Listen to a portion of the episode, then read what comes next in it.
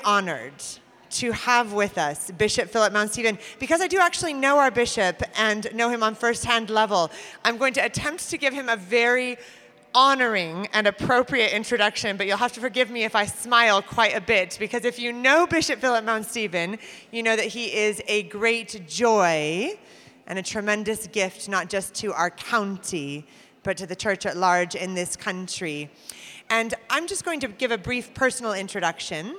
Uh, I have a sister who lives in the Middle East who ministers to and was recently imprisoned for her work in Jordan sharing the gospel. And so I have a particular attentiveness to the importance of the persecuted church at large. And I'm deeply grateful on a personal and on a national level for our bishop's work. And so um, it's just with great pride and joy that I introduce him today. And I'm going to pray for him and then hand over. We're grateful for you. We thank God for your leadership in our county.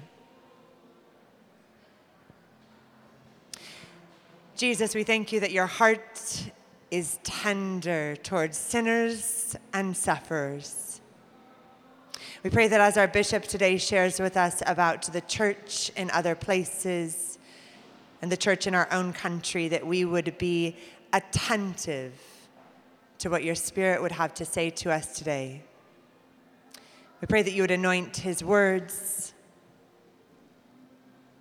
We pray that the attitude of our hearts and the position of our minds would be to listen with the ear of an active listener. We pray that if you would call us to take action in any way following this session, even if particularly in prayer, that we would be willing to say yes to all that you call us to. We thank you for our bishop and his leadership. We honor him today.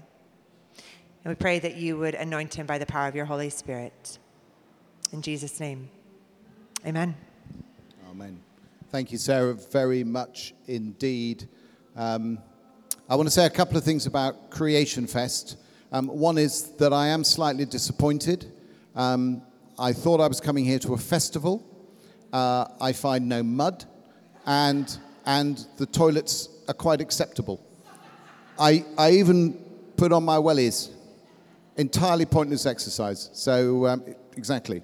So that's my complaint about Creation Fest. I also just want to return the compliment and say that Sarah Yardley is a tremendous gift to us here uh, in Cornwall. She is a woman with a, a pin sharp focus on Christ and the most incredibly broad, embracing sympathies. And that is a great gift to us, Sarah, and we thank God for you.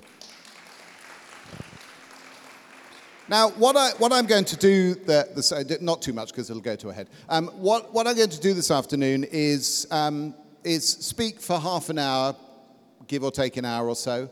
Um, and, uh, and then I hope we'll have some time for some, for some questions, okay? And I'm going to talk about this issue of persecution kind of on a personal level uh, and, and on, a, on a broader perspective uh, as well. So let me start with the kind of the personal side of it and kind of how I got into this really. Uh, I had a, an unusual start to my Christmas in 2018 when I was uh, rung up by the Archbishop of Canterbury, Justin Welby, on Christmas Eve. Not as I'd hoped to wish me a happy Christmas Instead, he asked me if I would be willing to lead a review of the way that the UK Foreign Office, the FCO, had addressed, or maybe hadn't addressed, the persecution of Christians worldwide.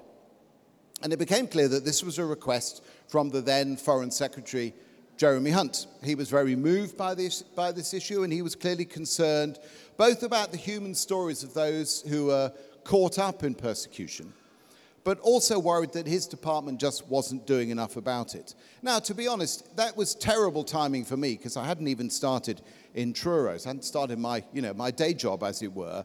But it is a really important issue. So I said yes. Now, I also want to say straight away that even though this was terrible timing for me, it became clear very quickly that this was God's timing and that God was in this in a big way. And I absolutely want to give our God the praise and the glory for the very significant things that have happened as a result of that piece of work. But why do I say that God was at the heart of it? Well, first, the request from Jeremy Hunt came straight out of a meeting that he'd attended with the Archbishop that was organized by the charity Open Doors, which is one of the leading charities um, working for the persecuted church worldwide.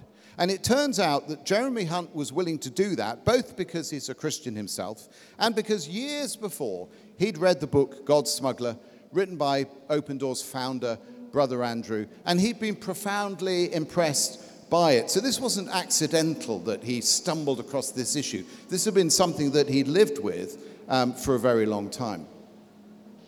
Secondly, it was just as if a small window opened up to get this work through. Jeremy Hunt wasn't Foreign Secretary for that long, but he made this a priority in that time. And we raced against the clock to get the work finished. And the clock was ticking because the Tory leadership campaign was coming to an end. Jeremy Hunt was up against Boris Johnson. We know how that um, uh, competition uh, turned out. And Jeremy Hunt moved on from being Foreign Secretary, but not before both he and the government had accepted the review's really far reaching recommendations in full. So, by the grace of God, we squeezed this really significant piece of work through that small window just in time before it shut. It was, it was the right time, it was God's time, the right people in the right place. Let me tell you a bit more about the people. Let me tell you how the team came together. I used to minister in Paris in the Anglican diocese in Europe, and someone else in the diocese at the same time, up in Brussels, was a man called David Fieldsend. And just about the time I moved to Truro, he retired from Brussels and he moved back to Cornwall. And he said to me, Philip, if there's anything that I can help you with when we both turn up in Cornwall, then let me know. And uh, what was it that he was doing in Brussels? Well, he was working on just this kind of issue and had loads of contacts. So, again, the right person in the right place with the right skills at the right time. And, and it goes on. He recommended someone else called Rachel Varney, who was down in Cornwall. She'd worked in Parliament on public policy in the past. She'd been doing some maternity cover for the council down here, which had come to an end. So she was doing some supply teaching. So she too was free and available just when she was needed, she too joined the team. And you can add to that someone else called Charles Hoare. David and Rachel knew him anyway. He was based in London. Someone else recommended that he join the team because he'd worked on just this kind of issue at the United Nations and in the UK. And he too was available, so he could run the London end of things. Now, I ask you this what are the chances that three people all Christians who already knew about this subject, two of them based in Cornwall, would be free, willing, and available all at the same time. I'd say the chances of that would be pretty slim. And that's why I say that God was in this in a big way, so that I was practically handed my team on a plate. And without those people, this would have been just impossible. And I could go on. The recommendations of the review were just for the Foreign Office. But to my surprise and my delight, I didn't expect this. They were adopted by the government as a whole as one of the last things that happened before Theresa May resigned. Even then, I thought, well, that's going to be it. We'll hear no more about this. But no, a commitment to implement all 22 recommendations featured in the Tory manifesto in late 2019. And that commitment was reiterated just a couple of months ago in the Global Britain paper that the government produced. People in Parliament, in both the Commons and the Lords, go on referencing the Truro Review as, as a kind of touchstone. So I think you can now say that this issue is on the agenda politically in a way that it just wasn't before, and in a way that it would be really difficult to drop from that agenda. Now, I am genuinely surprised and delighted by all that, but above all else, I do want to say to God be the glory. This was His work from start to finish, and everything that we as a team were able to do was thanks to a strong following wind of the Holy Spirit that truly filled our sails. And I was hugely aware of the many, many people who were praying for the work that we did. And I do believe that that made a very significant difference. And if you were one of those people who were praying, thank you very much. Do know what a difference your prayers made. Now, you might also ask, why was I asked to do this? Well, the fact is, before coming to Truro, I used to lead an international mission agency, Church Mission Society. So my knowledge of the global church was, was okay. And one of the last trips I made for that job was to Nepal. Now, for a few years, Nepal was wide open to the ministry of the gospel, and the growth of the church there has been just astonishing.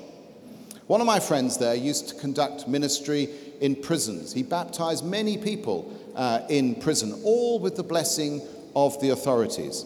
But all of that now has changed completely.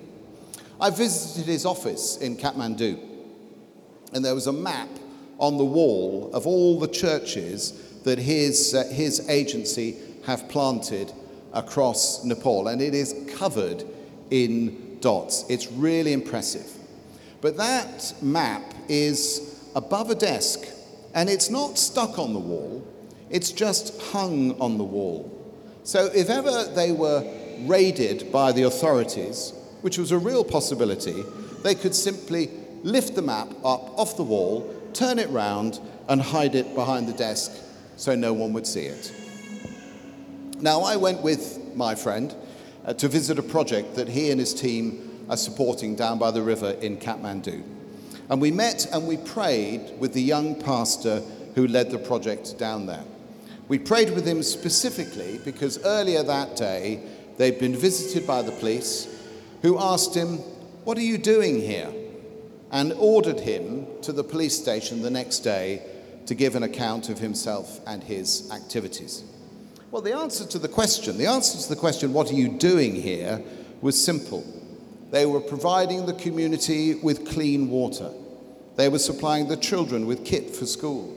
They'd set up a watertight well lit building, unlike the shacks where people lived, a place where children could study and do all their homework in the dry. And yes, they were sharing the good news of Jesus. And for doing all of that, this young pastor had to report to the police and explain himself. My friend who organized the project and the church planting said to me, We had a small window of liberty for a few years and we took advantage of that. Now we've gone back to just how it was before. But it won't stop us doing what we're doing, but it will make it more risky. Now, that is just one small example of the pressure and the persecution that the church can face uh, worldwide. And of course, the pressure and the persecution the church can face worldwide can be much more extreme than that, and of course, can lead to death as is sadly the case, for instance, in, at the moment in uh, more than one part of Nigeria. But that personal experience was one that made a deep impression on me, and it set me up well for the work that I was later asked to do. Incidentally, I contacted my friend recently who'd been, you know, the brains behind that project, and I asked him what had happened to the pastor, and he replied, The church you visited is still there. The pastor was questioned by the police. Now the police authorities have allowed the church to meet, but yes, they create problems accusing him of converting people. And those kind of anti conversion laws that are now in place in Nepal are an increasing problem worldwide, leading to increased persecution and pressure for Christians in many places. Anyway, my friend goes on to say, we're still serving there to support 50 kids who come every day for education and food. We also support them financially to pray for education support for 20 disadvantaged children. And then he says, please continue to pray for that ministry, which is very important. So I do want to say this that is a really significant ministry. So please do pray for the persecuted church. Pray for people who are suffering persecution. But don't, don't stop there. Pray for the ministry that those churches are exercising in sharing the good news uh, of Jesus. Lift our brothers and sisters worldwide uh, to the Lord to pray for their protection, pray for the fruitfulness of their ministry um, as well, because it can be incredibly significant.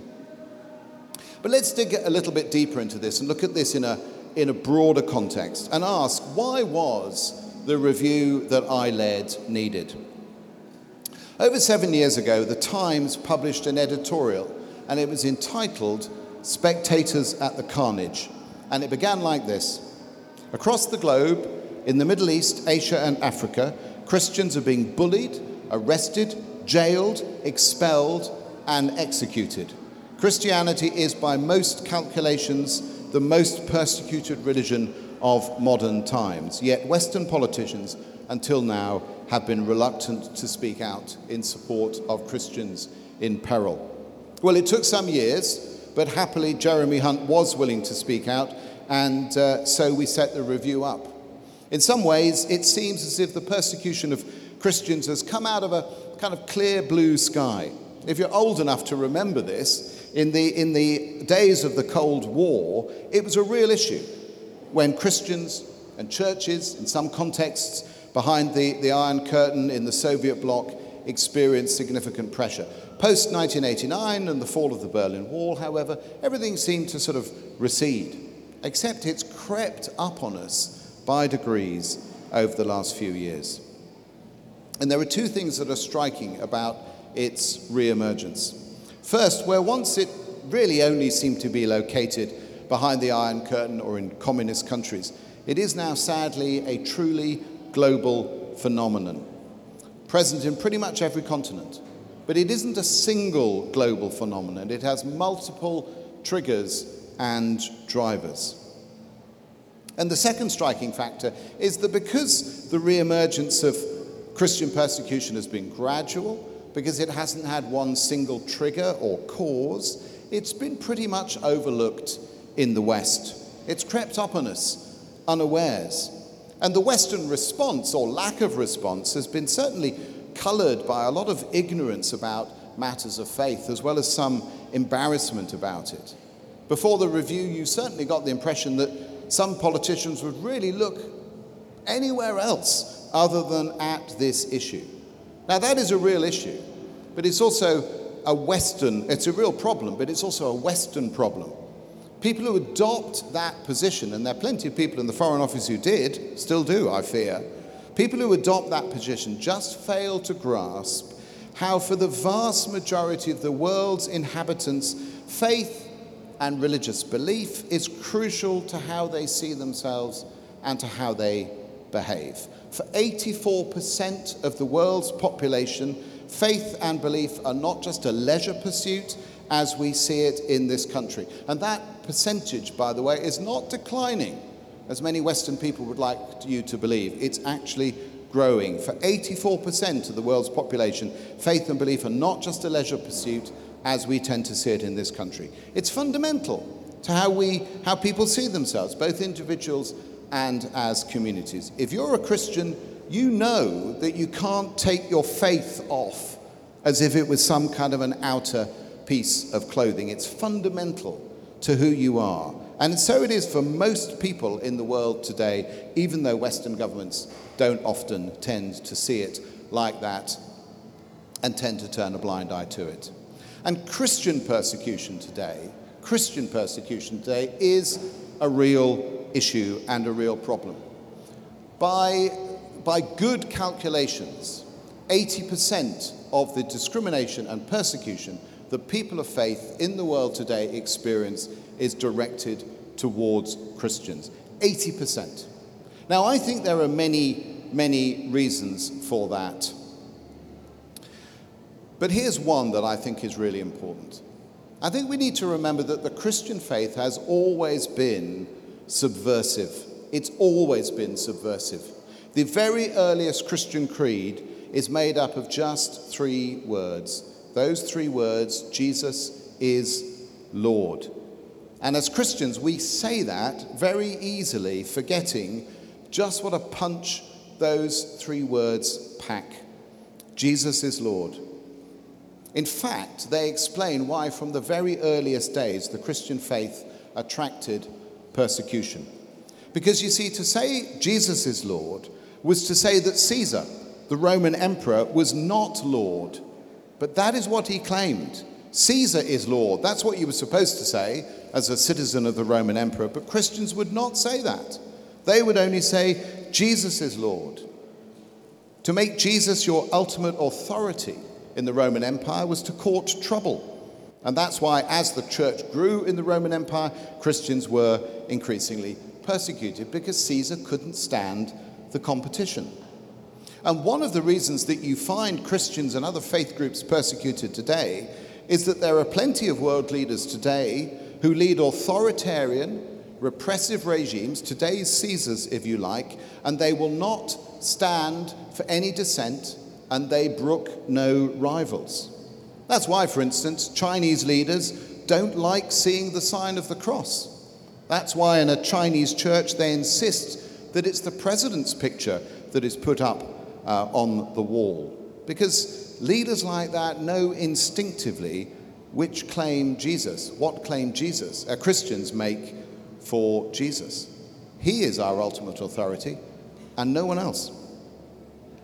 Now, as I said, I was asked to look at how the Foreign Office had responded to the persecution of Christians. Nonetheless, if you, if you go online, ChristianPersecutionReview.org, if you look at our recommendations, you'll see that there's a real emphasis there on guaranteeing freedom of religion or belief for everyone and not just for Christians. So, so why is that, you might ask?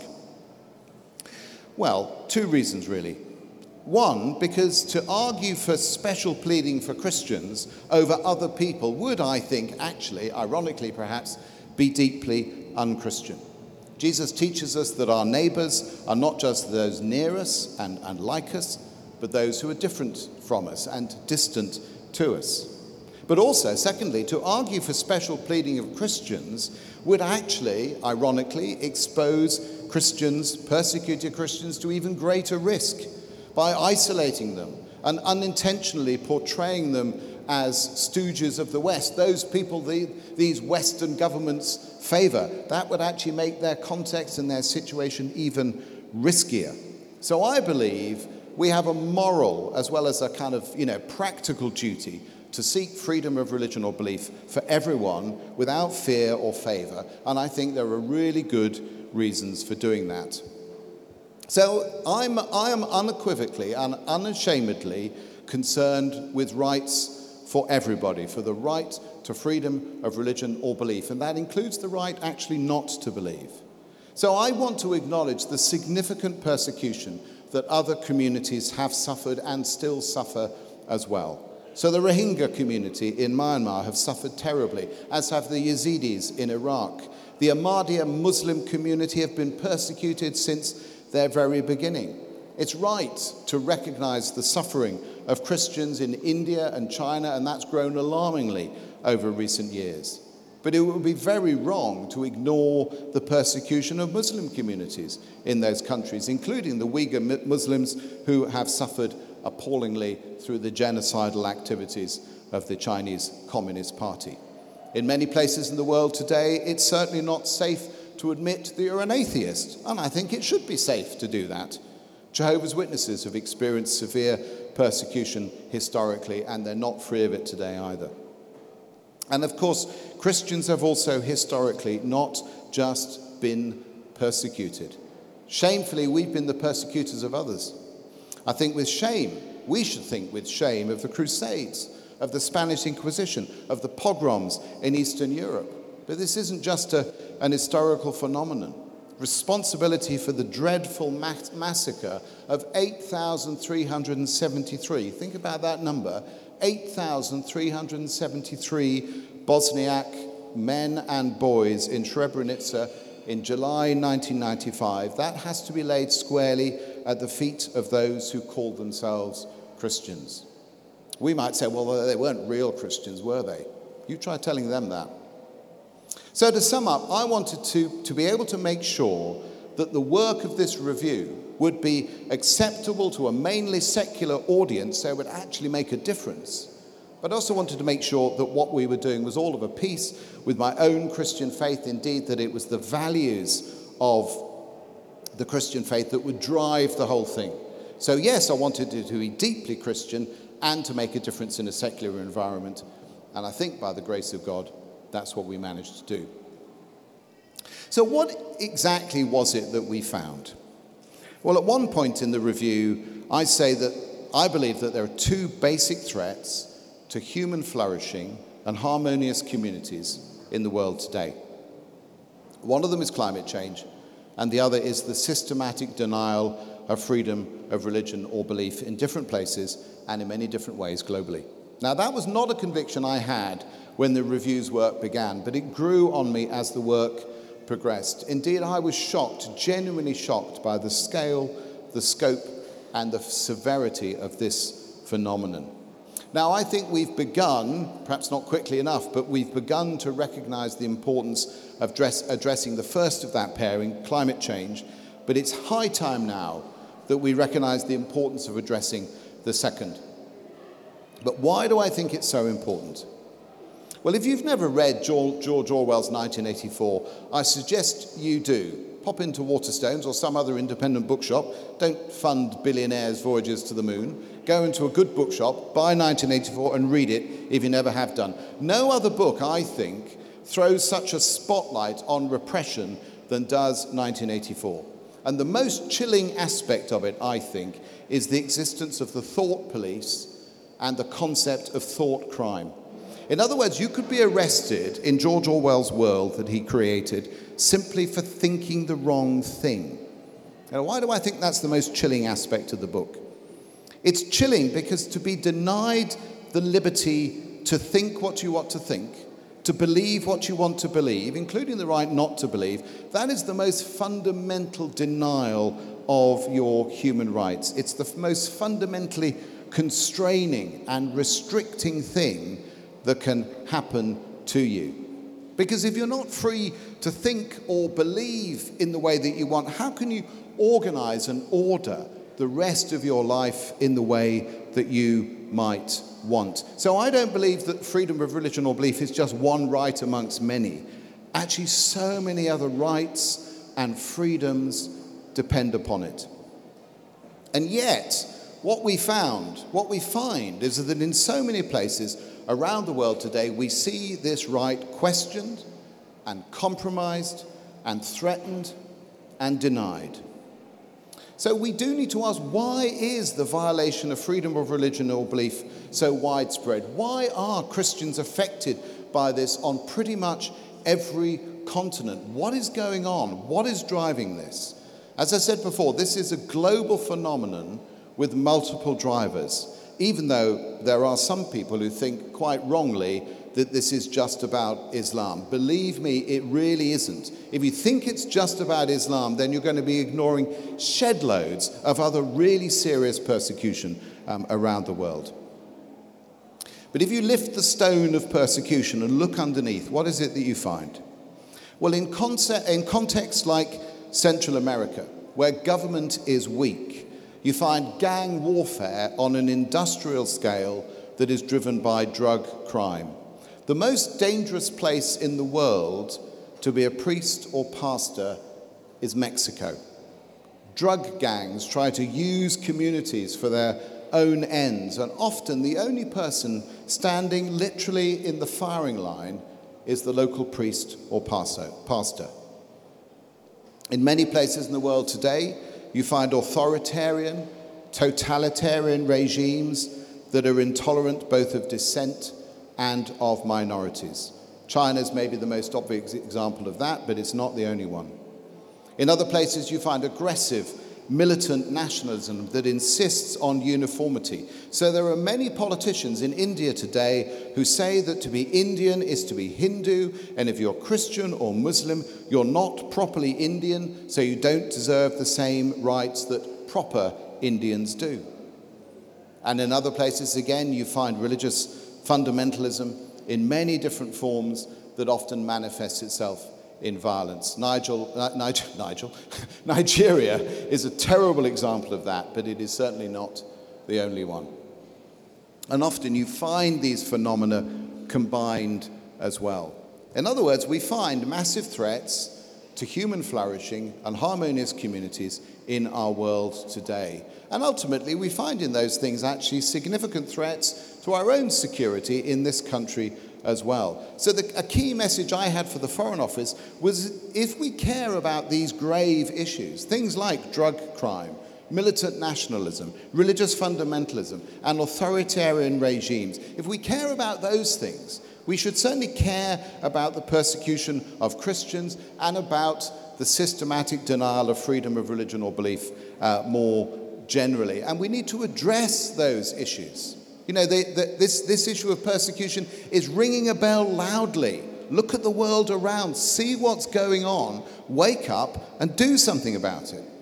So you see, we can no longer say, I believe, that this, is a, this, this issue of Christian persecution is a sidebar issue that, you know, just a few religious people are interested in. These are huge issues that face us in the world today, and they need to be addressed and they need to be acted on. And sadly, the COVID crisis has only made this situation worse. Weak governments have to give all their attention to managing the pandemic and turn a blind eye to whatever else may be going on. Authoritarian regimes use the situation to, to accrue more power to themselves. Militant nationalists tend to blame minorities for the ills that are visited upon them, and religious fundamentalism uses the current crisis as a cloak for increased persecution. There are really sinister forces at work in our world today, with many people suffering as a consequence. So the time for inaction and indifference is over. And that is basically what my review said, and that is what the recommendations which the government accepted in full commit the government to do to take this issue seriously and to act upon it. And I believe that now more than ever, we must defend democracy and the freedoms it guarantees us, including freedom of religion or belief. It is needed now more than ever. It's not that democracy is perfect, but it, it is so much better than the alternatives. And I think we must stand against all those who would betray and undermine these fundamental freedoms through violence, through crime, through militant nationalism, authoritarianism, through religious fundamentalism, and bigotry. We need to stand against that. And it matters, I think, hugely to the health and happiness of our world today that we should do that.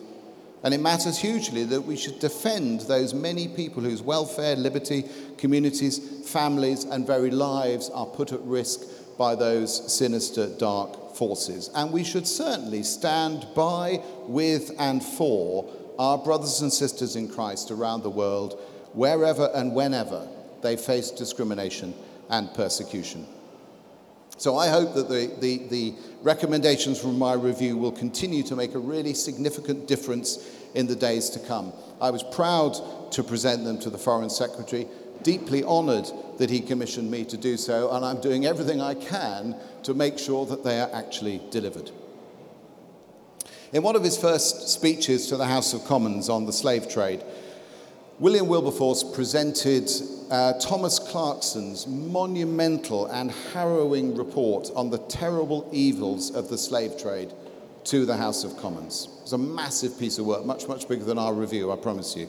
But as Wilberforce did that, he said this You may choose to look the other way, but you can never again say that you did not know. You may choose to look the other way, but you can ne- never again say that you did not know.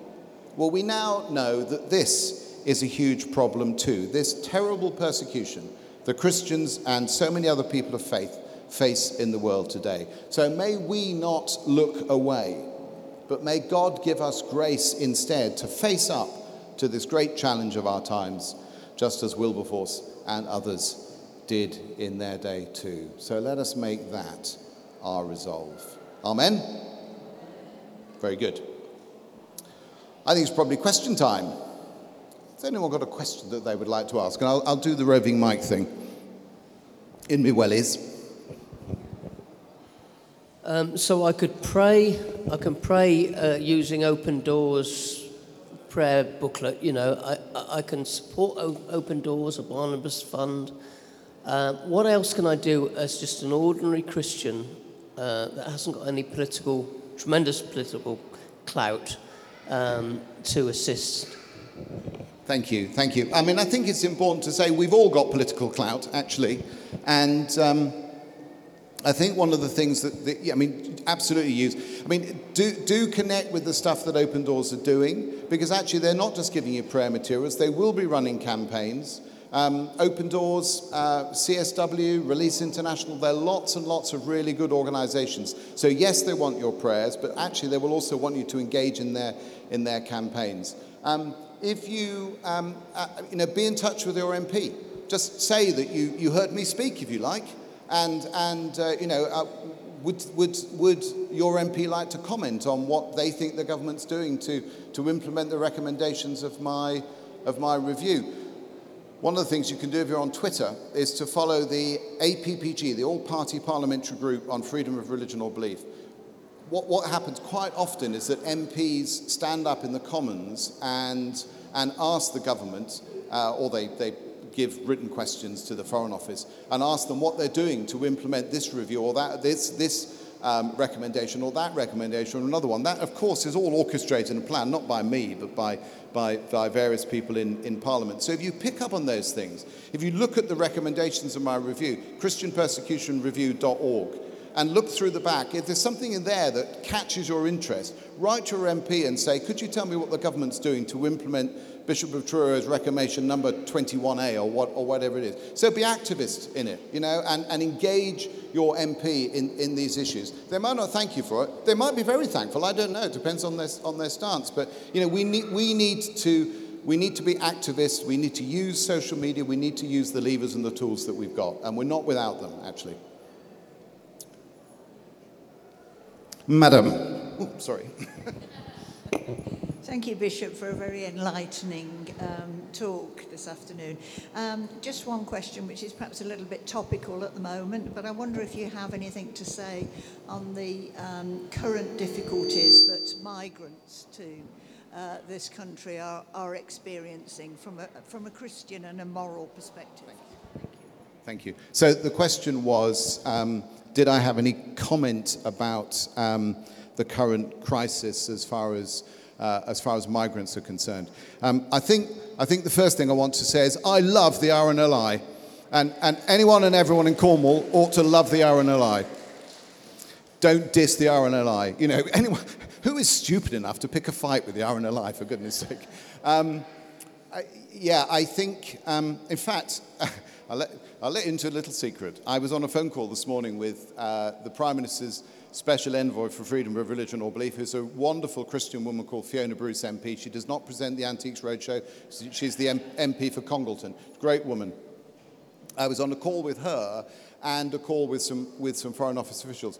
Uh, and I, I, said, they didn't comment, and they wouldn't, uh, but I said it would be very interesting to do an analysis of those people who are coming in to the UK as migrants, risking their lives across the channel and working out what their ethnic and what their religious background is and, w- and what the overlap is with, with persecution in the places that they're coming from. I know, for instance, there have been people who've been fleeing Eritrea, and Eritrea is a really, really difficult and uncomfortable place uh, to, be, to be a Christian. And I think, I think actually that is, that is one way, I think, of addressing what I think is some pretty harsh and uncomfortable rhetoric, political rhetoric around this, by saying, actually, you know, these are not just human beings. These are people who may well be suffering persecution uh, uh, of a sort that, that the UK government has taken, has made a commitment to stand against.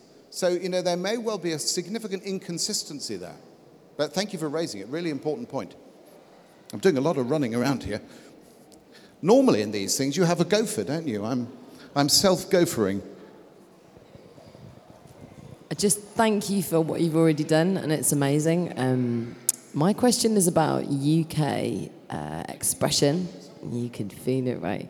Um, so the Scottish Church took the Scottish government to court when COVID hit and said, "You're not going to stop us worshipping.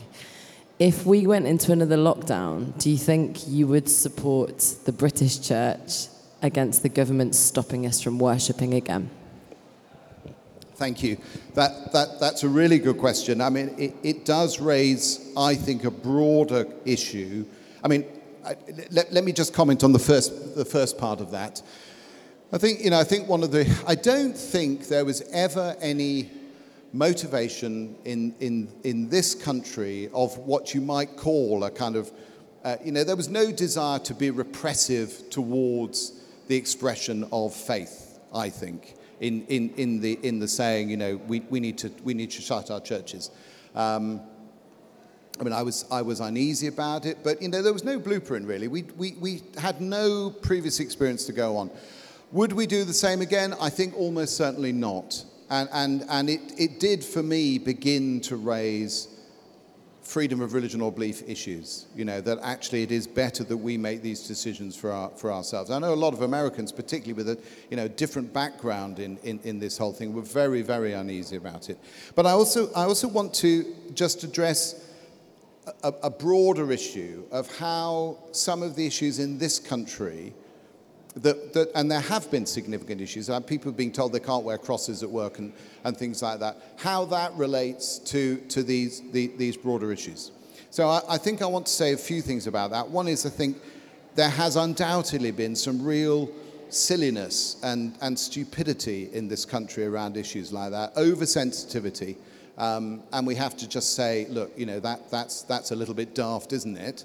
Um, I also think we need to be quite careful about not, about not saying that what people are experiencing in this country is of anything like the same scale or the same severity that people are facing elsewhere.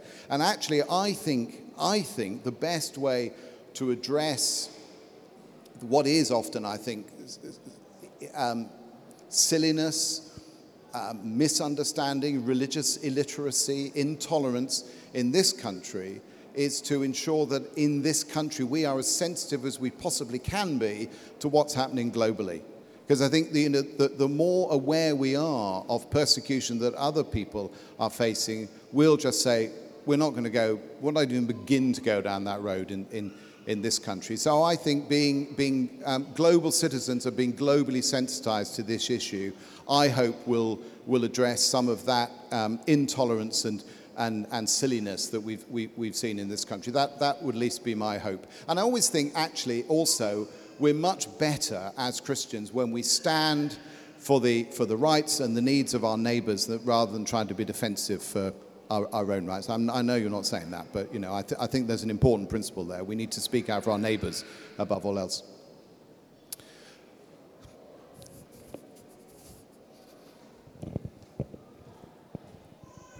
Thanks. Um, so I like that, I, that imagery you were saying about the two-pronged attack, kind of attack, so to say. Sorry, I'll speak louder. I like that imagery that you were saying about the two-pronged attack sort of thing with climate and then obviously religious freedom. Um, I think we can see clearly governmentally what actions are being taken for the climate crisis. Um, are you aware of what actions are being taken presently for uh, religious freedom within government? Um, and what would you like to see? And what do you think will actually happen, kind of actions wise? So, um, I mean, that, that was why I was on this, this call this morning, because um, one of the recommend. In fact, I'll tell you a little story. Um, so, I, um, uh, I, I, did this work on the review, and then I kind of breathed a huge sigh of relief. I think we went on holiday, and uh, I kind of, you know, it sort of slipped from my mind a little bit as I got stuck into. Um, uh, business uh, here in, in Cornwall. And then a friend of mine said, Oh, did you know that the Prime Minister's appointed a special envoy for freedom of religion or belief? I said, Oh, no, oh, well, that, that sounds great. That sounds a good idea. And then they said, You do remember that was one of your recommendations, don't you? um, so it was great to see, to see that happen. So Fiona Bruce MP is the Prime Minister's special envoy. One of the jobs that she has is to oversee the implementation of of, of the recommendations that I came up with. And they are quite, they're, they're, they're pretty far reaching actually, and they're, they're pretty broad. So one of them, for instance, is, the, is that the UK should um, put a resolution to the UN Security Council calling for the protection of Christian and other minorities in the Middle East. Now, if, if we can get that through the Security Council, and that's really tricky, diplomatically. But if we can get that through, that will be the first time ever since the United Nations have been established that any recommendation on freedom of religion or belief, uh, any resolution has been passed by the Security Council on, on that subject. So th- that will be a kind of game changing um, kind of thing. So, um, you know, th- there, there is a lot that the government has committed itself to do, um, and there are a lot of MPs and a lot of people, more generally, who are really keen to see the government stick to that and, and, and keep their word in it. Um, the, the, the last, the, tw- the 22nd of the 22 recommendations uh, was that the implementation of those recommendations should be reviewed three years on from the publication of my review. So, you know, the clock is ticking on that, and there will be an independent review, review of that. Um, so it's, it's kind of, um, you know, holding, holding the government's nose to the grindstone on it, actually to implement it. But it is, you know, it is kind of far-reaching stuff. It's not a tick, tick box exercise. It is about a change of mind and heart and, and culture. So, one of the things, the first recommendation is that the Foreign Office needs to have a, a, proper framework of values by which it operates, that freedom of religion and belief should be embedded in that, that there should be a, um, a diplomatic code. We have civil service code, a ministerial code. That I think there ought to be a diplomatic code that says, you know, this is not an optional thing for diplomats to be concerned about. They need to be committed to delivering uh, on this. So, you know, uh, the clock's ticking. There, there, there is a mechanism in there to hold government to account for, uh, for, for, for, it all. But I, I, you know, come back to the first question. We, we need to continue to be activist and, and, and engaged in this issue and you know, use what, whatever voice we have. Maybe, I don't know what, I have no idea what the time is. 10 to. So we've got, we've got uh, time for a couple more questions. If you have, otherwise you might just want to go and hear the band or whatever's going on.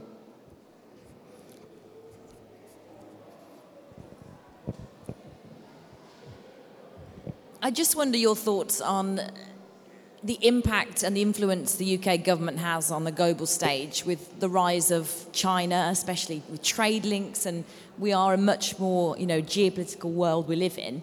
Do we as a nation have as much sway as we'd like to think when we put forward these recommendations? Um, that's a very good question. Um, first of all, there is um, there's quite a, there's quite a growing um, international concern around this issue. So there is, I can't, I can't, I'm afraid, remember what, what its name is, but there is a coalition of nations. The, I think it's the International Religious Freedom Alliance um, group of nations that have kind of committed to make common cause uh, on this. Um, there is uh, next summer, there's going to be a ministerial conference in London on it. There was one three years ago in Washington, D.C. Uh, the Americans quite keen that, that we should host it this time. And that's a way of gathering people globally together who are committed to this and to, to keep it on the agenda and, and to keep the pressure up. Um, but I, I, I, think, I think your question is a, is a really good one. I, I don't think there's, you know, the UK alone can have some influence, but not as much as it, as, as perhaps it might like to think. Um, you know, if I'm honest with you, uh, I was reading on the, my phone earlier on about the um, UK um, aircraft carrier fleet that's sailing through the South China Seas at the moment, and you know, sort of we're puffing our chests and beating our chests a little bit, and you know, in the, fa- in the face of the Chinese. But actually, you know, the best way that the UK can influence the world globally is through diplomacy. It is through the exercise of soft power. One of the things I find really, really frustrating is on the one hand, we're saying we need to be advocates for international religious freedom, freedom of religion belief, and yet at the same time, we cut the aid budget. You know, and, and, and trying, trying to do the one whilst to do the other simply makes that one much harder. So, you know, I'm, I'm really unhappy about that. So it, it's, you know, it's soft power that counts. It's soft power that the UK historically have, have influenced being a trusted partner that the UK um, has been particularly good at. I, you know, I just don't believe we can go back to the old days of sending in a, gun, a gunship because other, other, other countries have bigger gunships these days. But great question, thank you.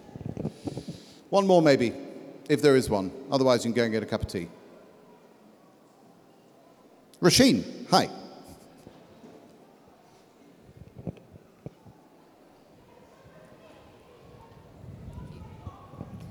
You often hear that the persecuted church is the growing church. First of all, is that true? And secondly, could we do with a bit of persecution in this country? Um, mm, I don't think, I, I genuinely don't think persecution is, is ever anything that we should, uh, we should invite on ourselves. You know, I think our call fundamentally is to be faithful to Jesus. And if, if our faithfulness in discipleship leads us into persecution, then, uh, then, then, then, then so be it. But yeah, I think you're absolutely right. I think, I think, I think, you know, actually persecution has, I think you can argue that historically that persecution has been the normative state of the church. And Christendom and you know settled state Christianity has been has been the exception to that, and it is certainly true that the places in the world today where the church is growing most are the, are the places where it is where it is harder and it has faced more opposition. I would definitely say. Um, comfortable living is no particular spur to effective Christian discipleship or church growth. So, you know, let's be a little bit more uncomfortable. Strangers and aliens. I'm going to, um, I'm going to close uh, by leading us in, in prayer. Let's, let's pray together. Lord, we want to say um, Jesus is Lord, unequivocally. We recognize you as Lord of our lives, as Lord of the church, and as Lord of this world. And Lord, we, we thank you for our brothers and sisters the world over who proclaim fearlessly that, that Jesus is Lord, even when that is uh, frowned upon, even when they are, are punished and under pressure uh, and persecuted and discriminated against, and maybe even lose their lives for making, uh, making that claim. Lord, we pray that you will strengthen them, that you will strengthen them in their ministry, in their witness, in their service. We pray that you will strengthen us to stand by them, to learn from them, uh, to, to honor them. We pray that you will help us to be as active as we are able to be, to use such voice and influence and pressure as we can bring to bear uh, in, uh, on, on this subject. And Lord, uh, make us, we pray, whatever may come, uh, worthy of suffering for our faith and, and standing for you um, in the days to come. Uh, and Lord, we make this our prayer in the name of Jesus our Lord. Amen. Amen. Thank you very much.